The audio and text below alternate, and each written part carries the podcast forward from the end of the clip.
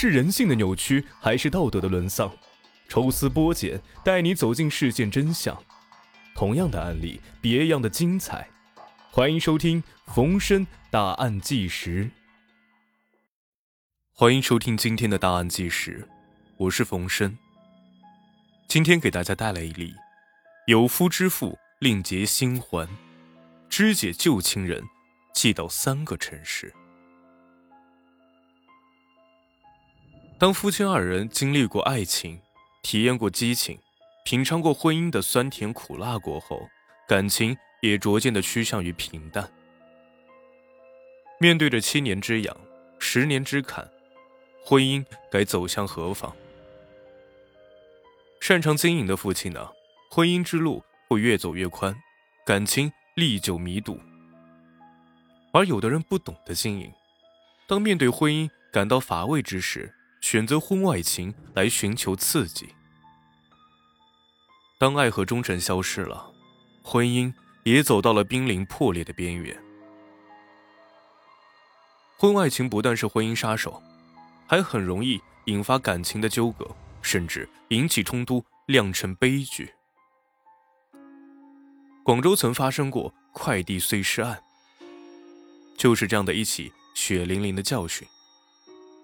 当时四十岁的河南女子方艳和丈夫在广州打工，由于工作原因，夫妻二人并不住在一起，可谓是聚少离多。夫妻分居之后呢，方艳不甘寂寞，结识了一位五十多岁的情人。几个月之后，方艳另结新欢，新情人三十多岁，比较年轻。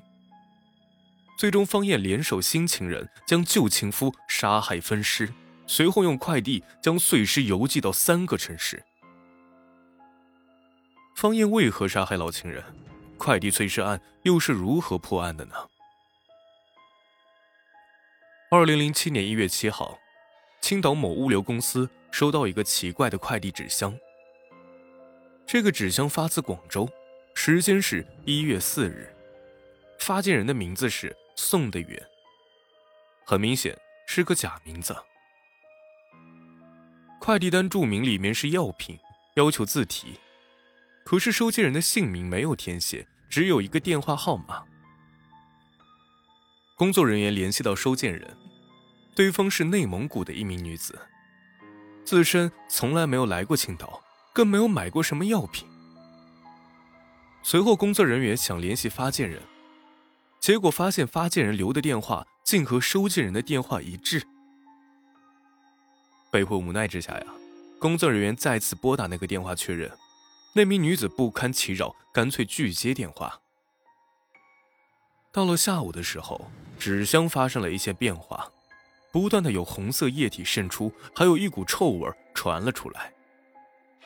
物流公司的老板得知这一情况之后，担心药品在运送途中破损，决定打开纸箱一探究竟。结果，当工作人员打开纸箱之后，赫然发现里面装的并不是药品，而是人体碎尸。很容易辨认出来是人体的躯干部分。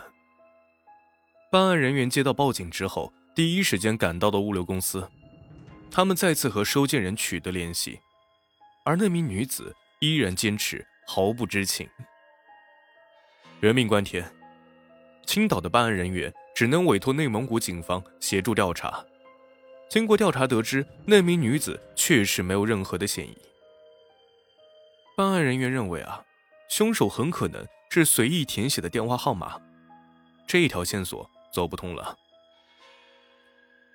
纸箱中除了碎尸之外，还有几张广州本地的报纸是用来包裹碎尸的，另外还有一个打火机、一盒香烟、一张扑克牌。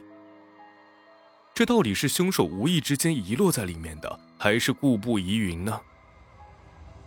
为了尽快的查清真相，办案人员迅速赶往广州，通过调取物流园监控视频，发现那名发件人宋德远是一个戴墨镜的男子。